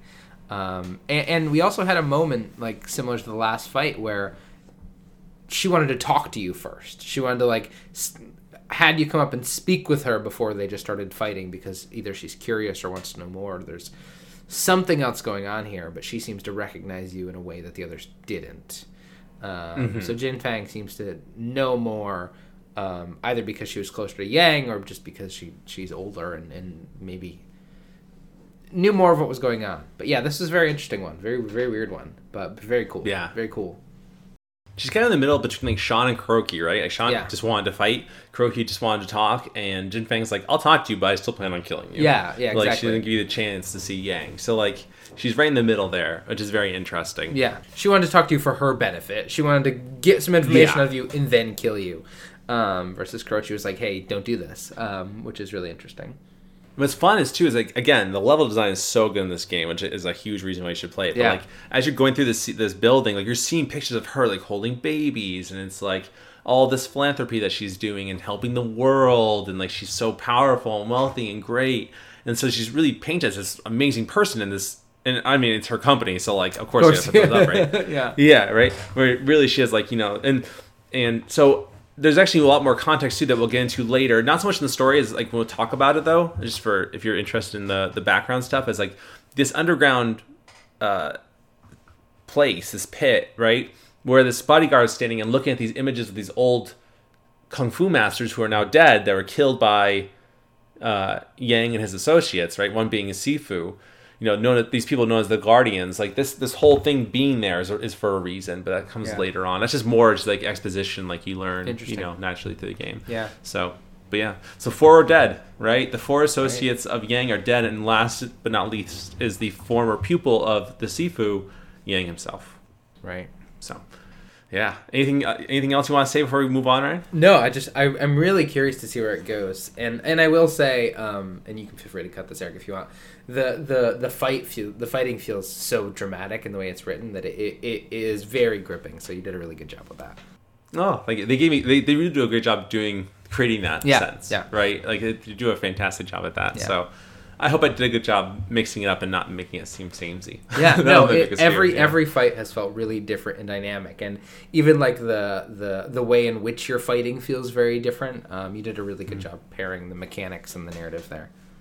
There's so many different moves you can do in this game, but like it would have taken forever to Yeah. pair the right move with the yeah. Or you can do what I, I could have done it as like uh, I just watched uh, yesterday a 20 minute speed run of this game, which is literally insane to think about. Yeah. Someone beat this game in 20 minutes, and they just they do a lot of the same moves and just constantly knocking the people down and just beating them on the ground and kicking them on the ground and knocking them. And it's just the same moves over and over again, Yeah. but done so well. Like it's really still impressive. Yeah. But it, if I read it like that, it'd be so lame. Like, Right. It's really cool to watch. Like, oh my god, I can't believe you took that boss out in like two seconds doing Yeah. what you just did. But like, yeah, you have to get, make it more gripping. Yeah. Yeah. All right, this is it. The sun is coming back up. This is about to be a whole day, Uh-huh. and we're going to see the fruit of of uh, uh, the students' labor. So we'll see what happens. The morning sun began to pierce through the dark sky as the student sat quietly in his dojo. He was wrestling with what he knew he had to do next.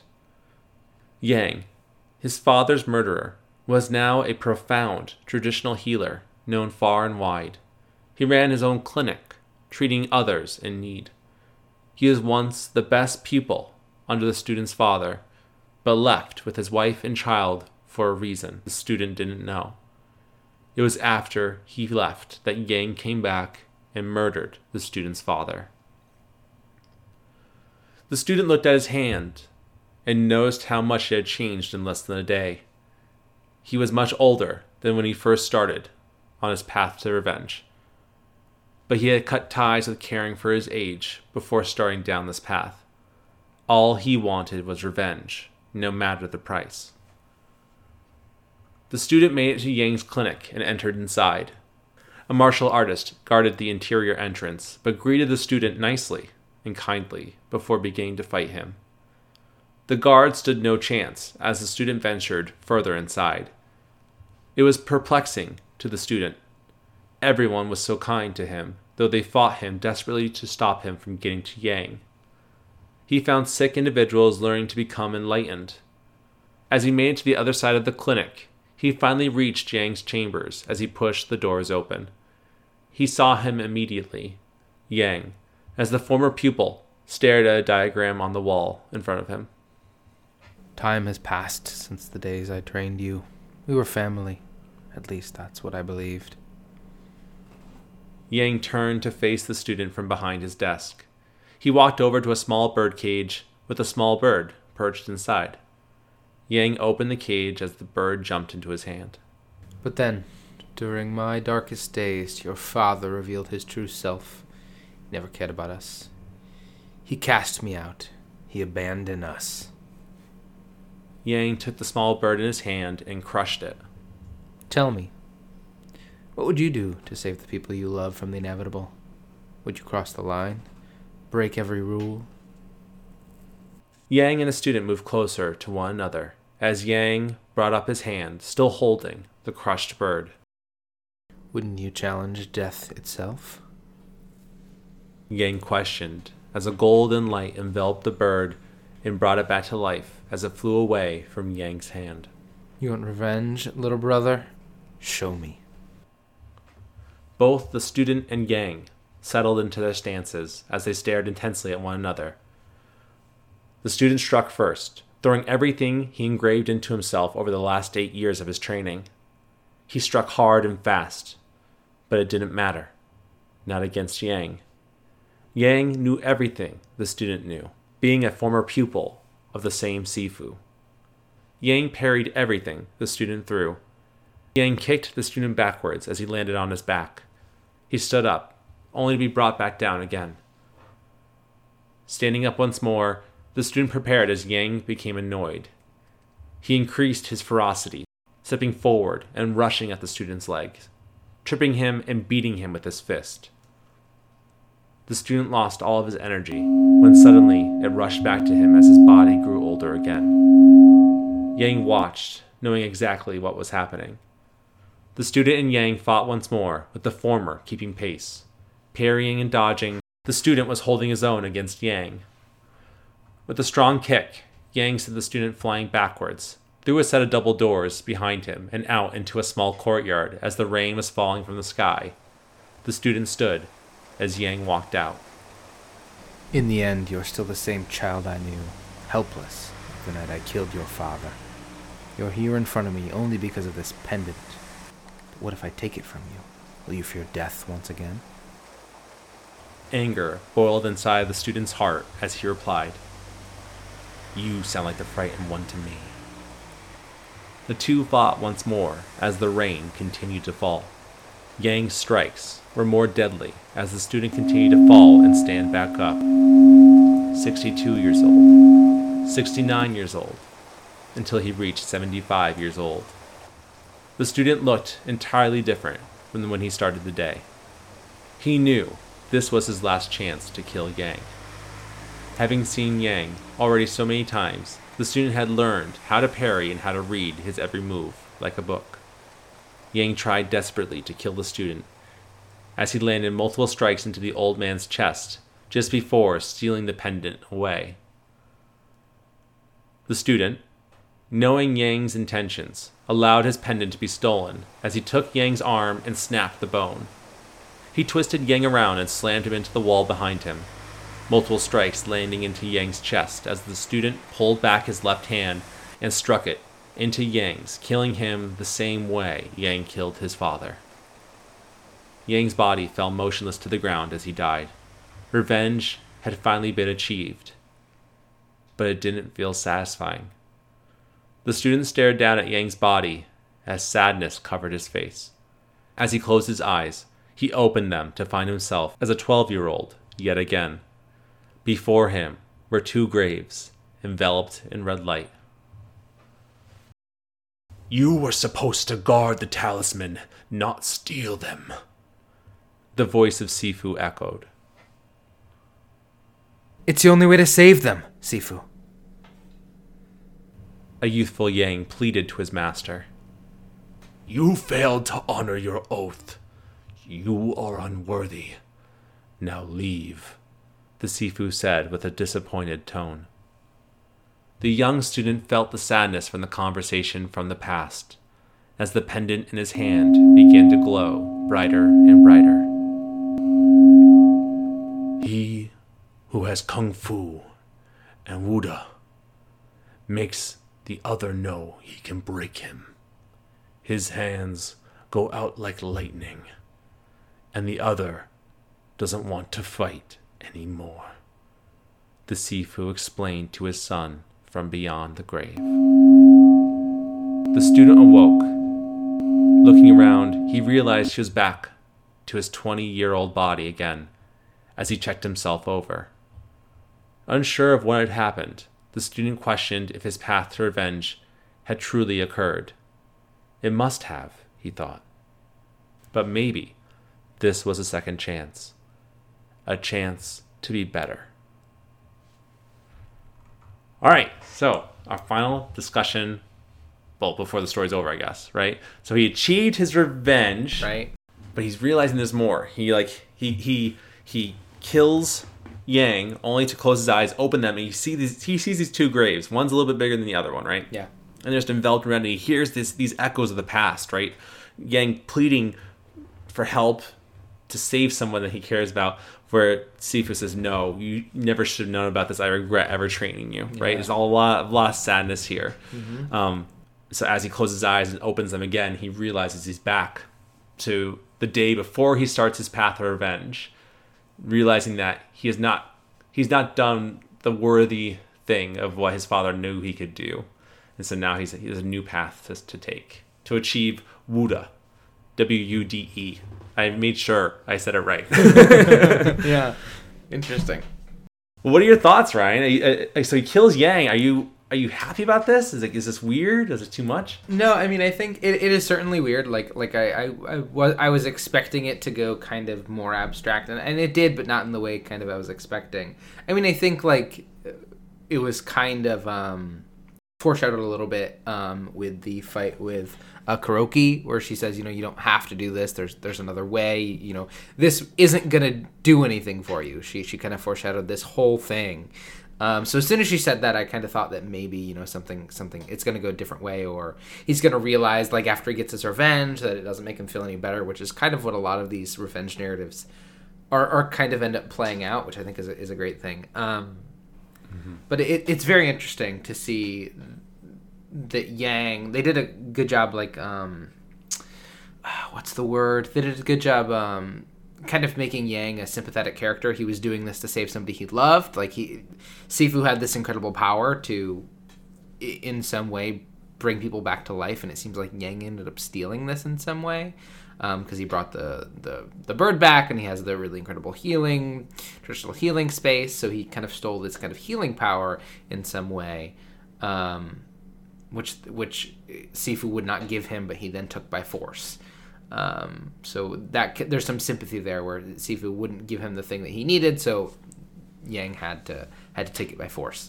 Um, but then what the the the twist of you know you've did it, you've accomplished this, now start again because you didn't do it right is is really interesting. I wasn't I was not expecting that twist um, to, to to play out in that way. So it's almost like Sifu from the beyond the grave is saying like this wasn't the right thing to do. You didn't you you you weren't doing this for the right reasons. Do it again. Almost like this is again another training, right? Another another thing, another lesson he has to learn um, Yeah, in a really yeah. cool and interesting way.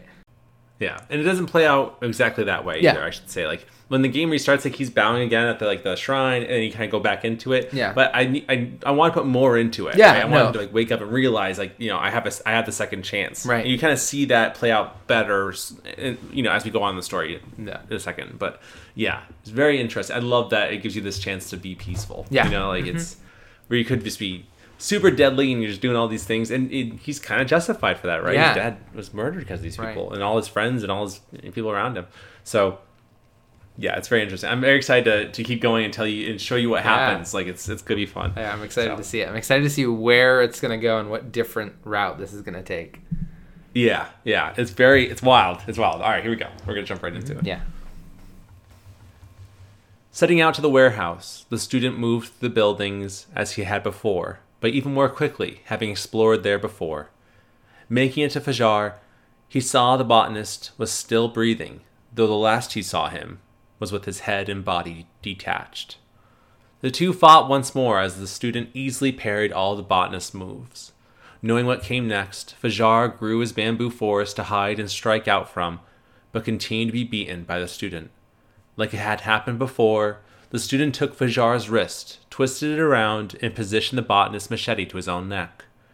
Fajar waited for death to come as the student let go. Fajar dropped to his knees, questioning why he was still alive. He looked up at the student, who smiled at him as a beautiful light shined from behind him. The student continued his quest, though revenge was not the intention. Sean, Kuroki, and Jinfeng were easily stopped, but their lives spared. All three stunned at the young martial artist who overpowered them and showed them kindness. The student did not die once in his encounters with his father's murderers, as he too showed kindness towards himself. As he made it to Yang once more, the two fought again. Before, Yang had controlled the fight. This time, he could not keep up with the young 20 year old. Kicked back out into the rain as he had once before, the student parried more of Yang's moves. He had plenty of chances to kill his father's weakened murderer, but he chose not to. Infuriated, Yang attacked the student again with his multiple strikes to the chest as he grabbed the young man's pendant. The student knew what he had to do as he closed his eyes and accepted Yang's fist. The student fell into the closed doors behind him and onto the ground. Behind the now open doors were the two graves of Yang's wife and child that were now enveloped in a golden light. No. Please. Please. Stay with me. Yang remembered his plea to his wife as she passed away. The student stood again. He stayed strong and readied himself as Yang threw the pendant behind him. Sifu's lineage ends with your death. Yang promised. Yang jumped forward, his anger leading his fist as every punch and kick was parried. Nothing went through the student's guard as his stance remained strong. With Yang weak, the student connected several fists into him as he brought his left hand back and thrusted it forward, only to not connect. Yang stared in shock and confusion, realizing the student chose to spare him. This is Wude. The student heard his father proudly say to him from beyond. The student smiled as he succumbed to Yang's previous attacks and collapsed to the floor. He closed his eyes, only to open them again to find himself not at Yang's feet, but rather in a beautiful land up in the mountains. The student traveled the sunlit paths to the top of the mountain, which overlooked all. He looked up to the sky and admired the sun as he took a deep breath. Time passed as the dojo was filled again with new students. The Sifu sat at his table, quietly thinking to himself. A student called for Sifu. As the man stood up, leaving what was in his hand on the table next to him. As he walked to help his young student, the pendant glowed on the table. Four of the five charms of the pendant still glowed brightly. The end. So, all right, so let me break it down. It may be a little hard to understand. Yeah. It's weird. So, Yang, so the student shows Yang kindness, right? Forgiveness, because Yang did uh, what he did to get these powers to say the ones that he loved, though he still lost them, right? So he's a, he's a vengeful. So his path of revenge led to the Sifu's death, Yang's, I mean, uh, which then led to the student have his own path of revenge, but a second chance to do better and show Yang better, right? Show Yang how to be better, which ends up costing the student his life. He takes that punch, the same punch that Yang killed his father with, he takes too. He continues and still beats Yang, but falls to the falls to his death because he allowed himself to take that punch. But because he achieved kung fu, he achieved wude, that he was allowed to transcend. Right, he achieved like perfection, and so to speak, Yeah. and enlightenment, and was able to go to the special land and, and was be able to come one. And um, which is so cool, right? Like it's so like that's like like that the, to be enlightened is so like like that that that a lot of people like try to strive for that, right? And and so that's what the student does to achieve that. and at the end of the of the game, you see someone sitting at a table. All you see is his arm, and you don't know who it is, though it's heavily implied it's the student because it still has the beads. He has beads on his right arm throughout the whole game, and this person still has those beads, right? And so a young person goes, Sifu, like, come over here, you know, Sifu. So he gets up and starts to walk over, leaving the pendant in his hand behind with five charms on it, four still glowing. So it's heavily, it's more implied that that he came back to life again, that the pendant still somehow saved him. Yeah. Though others speculate that it could this could be Yang. Yang found a, a new path, right? That the student showed him and then became the new Sifu is one of the other theories. Yeah. Took his Um, beads and his charm or pendant or something. Yeah. Yeah, yeah, like took them as a memento or something, became the new Sifu. Great, given that he also trained under the previous Sifu, Yeah. you know. So again, gave him a better path. So that's a lot of the speculation, and that is the end of the game. Is really, like, and that's what's so great about this game. It's it's a short game, but has so much in it. So diving deeper into context, right? You learn throughout the game, and it's really hard. You can't really put this in the game because you learn more about the the antagonist in the game. Uh, based off things you find in the environment. So, like for example, Kuroki, you find out had a twin sister that she ended up killing, who then she killed her father over because her father she hated her father, which is why she was exiled from Japan to China, right? And that that twist when she changes is, is her sister essentially. I don't know if it's actually her sister, but it's The- That's what she says, like, she gave her sister. Or, cre- yeah, created this. Yes. Yeah. Yeah. Yeah. And she's like, that's why you know you should listen to her when she gave you the chance, is implying that this is her sister, rather because they're so different to- from each other. And you find that out because you get a key from a different stage, like pr- previously or, or, or later on, I guess, that you you find to go back and open her room and you see her her uh, private study where you see these paintings and you see these things you put together. Like you even at the burning or at the the club, I mean, uh, during the burning trials, you meet this young engineer person who gives you a USB stick to use to break into Jinfeng's computer at the CEO office, right? So like you you do these different things. Like uh, you even find uh, a note in the first level from Yang to uh, Fajar saying something about Fajar's illness that he has and to go get it treated at the clinic, though he's not, or something like that. So like you know these people all have like reasons for what they do. Oh, like and, and for example, Sean has a crumpled up picture of his father, right? His a lot of resentment towards his father for how he treated him. So again, like these people have these backstories and like they're you know Yeah. there's reasons why they're doing these things. They did it for a, a better reason than than you thought they might have, Yeah. right? But like so it kind of humanizes everybody in a in an interesting way. Uh, but again, it's something you put together yourself. It's it's all on your all on the bulletin board. You kind of look at everything and piece it together, and that's why it's so much fun. Like I, I'm I've been rambling about this game for like what like ten minutes now or something like that, and like it's just so good. Yeah. It's so much fun. It's so unique, but it doesn't like jam it down your throat. Like, it's just it's just fun. It's just it's just a good time. So anyway, I won't stop talking. Ryan, what are your thoughts on Sifu? I think it's really cool. I think like the the the telling here is really cool, but the game itself sounds really interesting with the set pieces.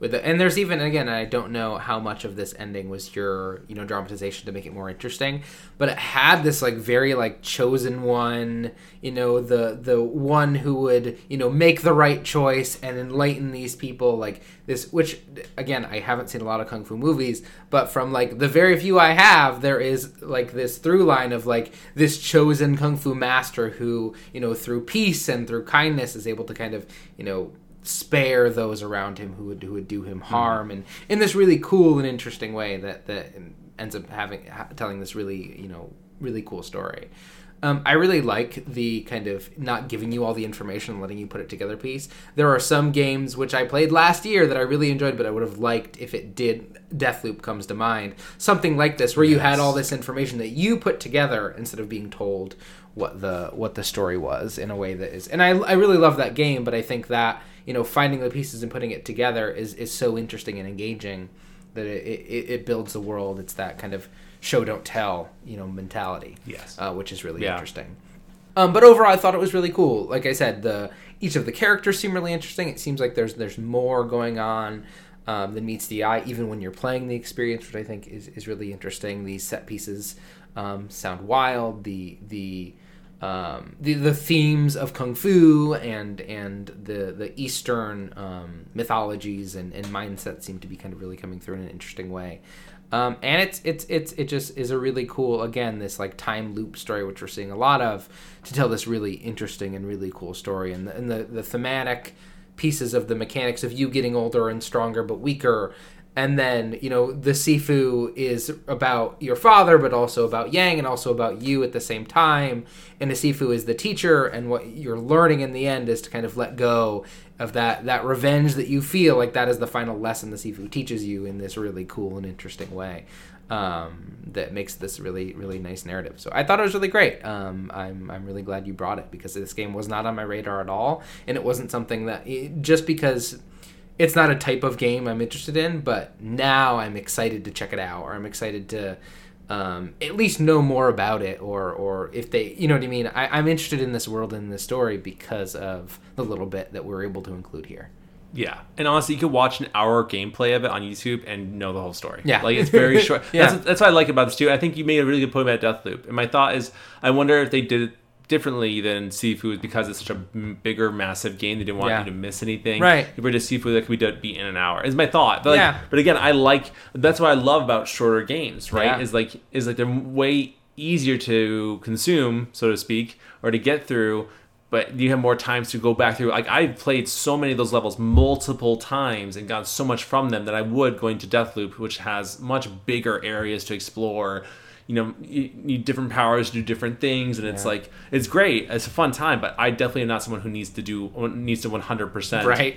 Deathloop. yeah. Where, whereas, and I'm not usually someone that needs to get trophies, but like Sifu, I'm like actively trying to get the platinum because it's such a more easy one to get. But at the same time, it, because it, it's not easy, so, so so to speak, but like it's so much worthy of getting. Yeah. So you know what I mean? Like yeah.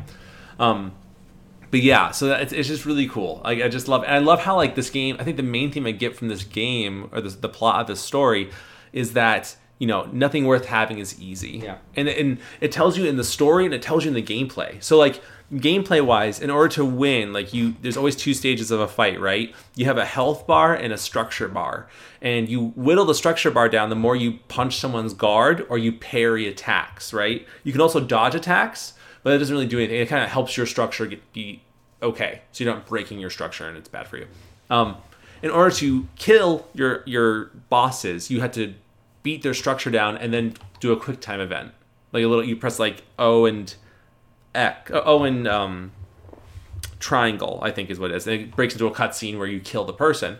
If you want to spare them, you have to break their structure and then walk away and just stand back as they as they collect. So they're staring at you, right?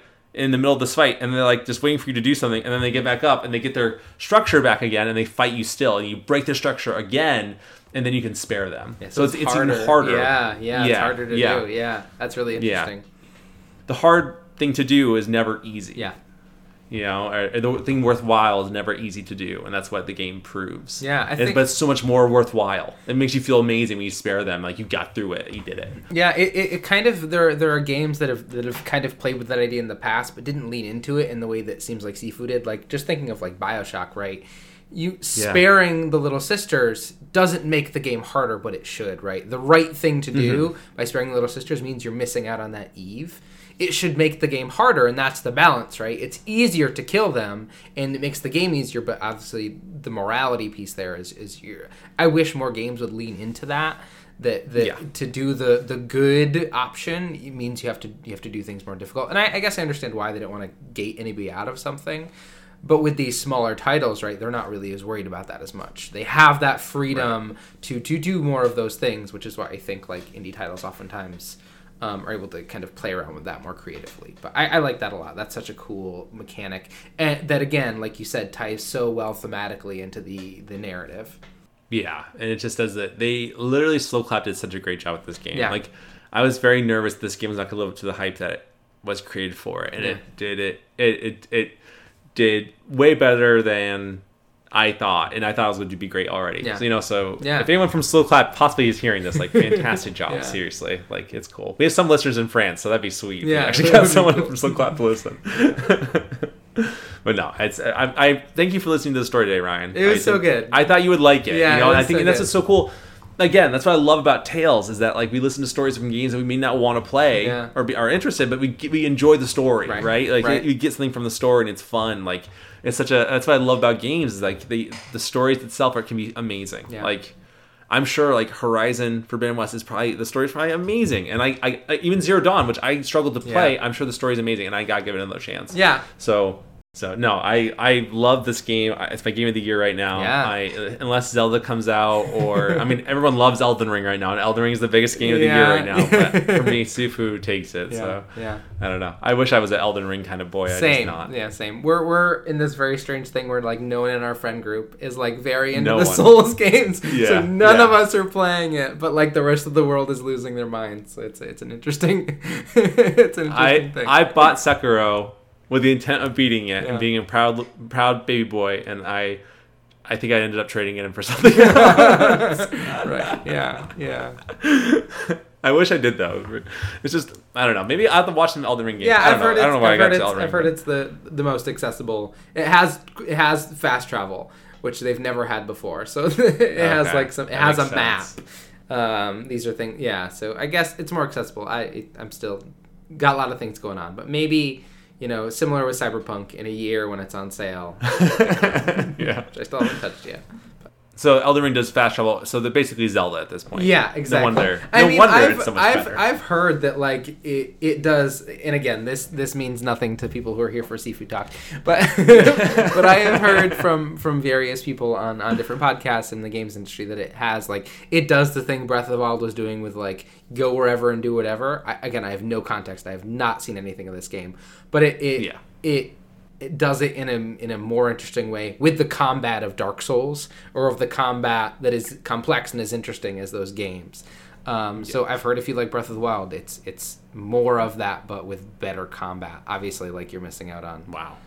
the art style is totally different and the tone is totally different Yeah. and but Yeah. but like that that level of this game feels really weird and different like there is not a quest log you run into somebody they tell you to check something out it's on you to remember where that is and to go check it out like there's people who like they have a notebook their elden ring notebook where they write down who they met and where so they know to go back and some people that's really satisfying Wow. um, versus Yeah. like good for them. Horizon Forbidden West has like 40 different categories of side quests you can do. So it's, it's very different experiences. That's my jam. yeah, yeah, exactly. I'm too old to have the time to Yeah. put all that together. it's all too. It I all wish. takes too much time. It all, I, I want more small games. More small games, please. More Sifus, please. Yeah, please. yeah, for sure. But anyway, oh, story goes. We hope you like that story. Again, please let us know what you think. Yeah. Have you have you reached kung fu and wude? Let us know how you became enlightened by listening to our stories and sharing your thoughts, feelings, or perspective perspectives to shit to tales on the cartridge at gmail.com. All the E's are threes. You can also find us on Twitter and Instagram. Let us know what you think. Uh, we will be happy to share this on the show. We can also send you a sweet Tales from the Cartridge sticker for doing so. I forgot to mention this that part, and I also forgot to mention if you wouldn't mind, and you do enjoy our stories a whole bunch because we work really hard on them. If you wouldn't mind, like giving us a five star review on Spotify or Apple Podcasts, it would really, really, really, or anywhere you listen to us, honestly. But those are the two that I check the most. Uh, it would really be helpful, uh, just because it just gives us a lot of energy and gumption and want to you know want to keep doing this. Of course, we enjoy doing this for the sake of doing this. Obviously, don't get me wrong, but it's just nice to see it. Yeah. you know, it makes you feel And good. it, it also um, pushes it up in the charts, so it gets seen by more. Folks. Oh, true. Yeah. yeah, Also, also good, but um, also Yes. the inspires us to um, want to keep doing it, or, or not wanting, but like to re-fires, relights that fire in us to Yes, cr- do yeah. things more creatively. Energy. because like creative energy is not endless, and when you're drained from work, it's hard to, to It's really hard. to channel it. But um, so it I made the most of the script today. Yeah, I'll be honest with you, I, I- wrote most of the script today. I have, I have many a times, many many Saturday Sunday mornings, just like sitting down at five a.m. and just writing for hours. Yeah. Yep. But that's yep, that's just yep. how it goes. Same.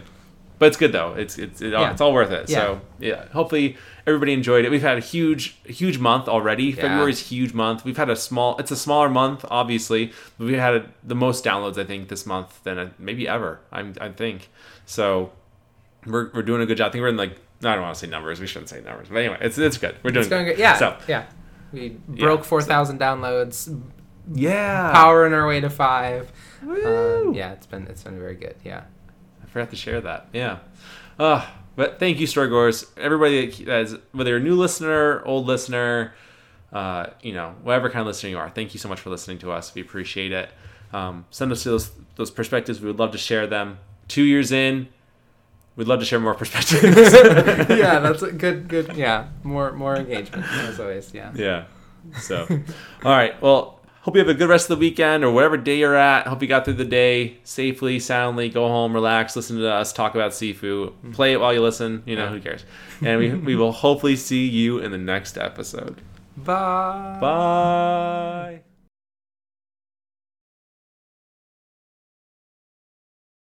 Kuroki wore a pure white kimono. Kimono. God. Just wore a giant white car.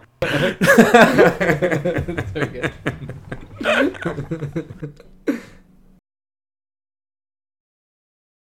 Kuroki wore a pure white kimono. Kimono, oh my god. Kimono. Kimono.